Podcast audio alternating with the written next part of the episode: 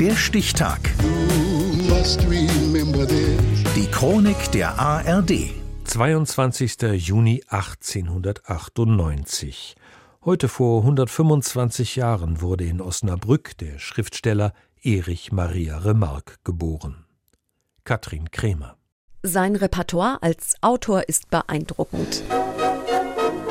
Der ehemalige Dorflehrer schreibt nämlich sowohl Cocktailrezepte für die Zeitschrift Der Junggeselle als auch Sportreportagen und Gedichte. Und sogar Werbeslogans für die Firma Kautschuk Continental Kompanie. Warum in die Ferne schweifen? Fahre lieber Conti-Reifen. Bis 1921 veröffentlicht der Sohn eines Osnabrücker Buchbinders noch unter verschiedenen Pseudonymen. Selten unterzeichnet er seine Texte mit seinem Geburtsnamen Erich Paul Remark mit K.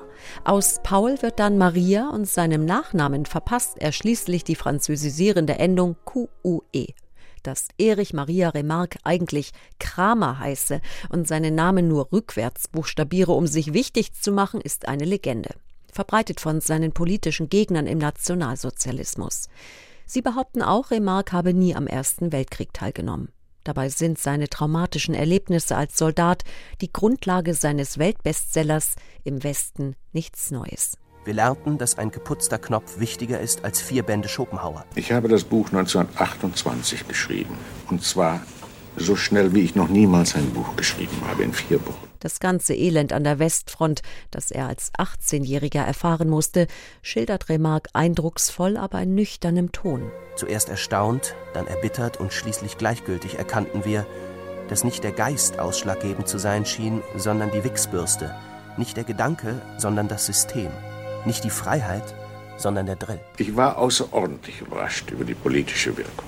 Mein eigentliches Thema war ein rein menschliches Thema dass man junge Menschen von 18 Jahren gewissermaßen, die eigentlich dem Leben gegenübergestellt werden sollten, plötzlich dem Tode gegenüberstellte. Heldenverehrung geht anders. Am 10. Mai 1933 verbrennen die Nationalsozialisten im Westen nichts Neues auf dem Berliner Opernplatz. Gegen literarischen Verrat am Soldaten des Weltkrieges ich übergebe dem Feuer die Schriften des Erich Maria Remarque. Der verfemte Autor siedelt um in die Schweiz und 1938 wird Remarque die deutsche Staatsbürgerschaft aberkannt.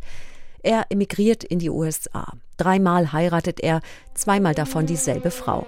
Die dritte Ehe schließt er 1958 mit der Schauspielerin Paulette Godard, Ex-Frau von Charlie Chaplin. Und x-mal ist er unglücklich verliebt. Vor allem in Marlene Dietrich, die ihn ja durchaus bewundert und auch mit ihm anbändelt. Aber mehr will sie eigentlich nicht. Seinen Liebeskummer bekämpft Remarque mit viel Cognac und einer Affäre mit Greta Garbo.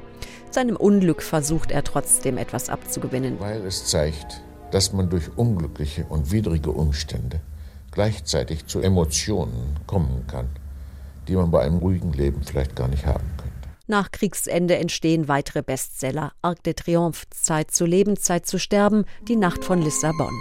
Erich Maria Remarque lebt als Hollywood Nightclub Fritze, wie er selber sagt, vorübergehend in Los Angeles. Hier arbeitet er an Filmen mit und schreibt Drehbücher.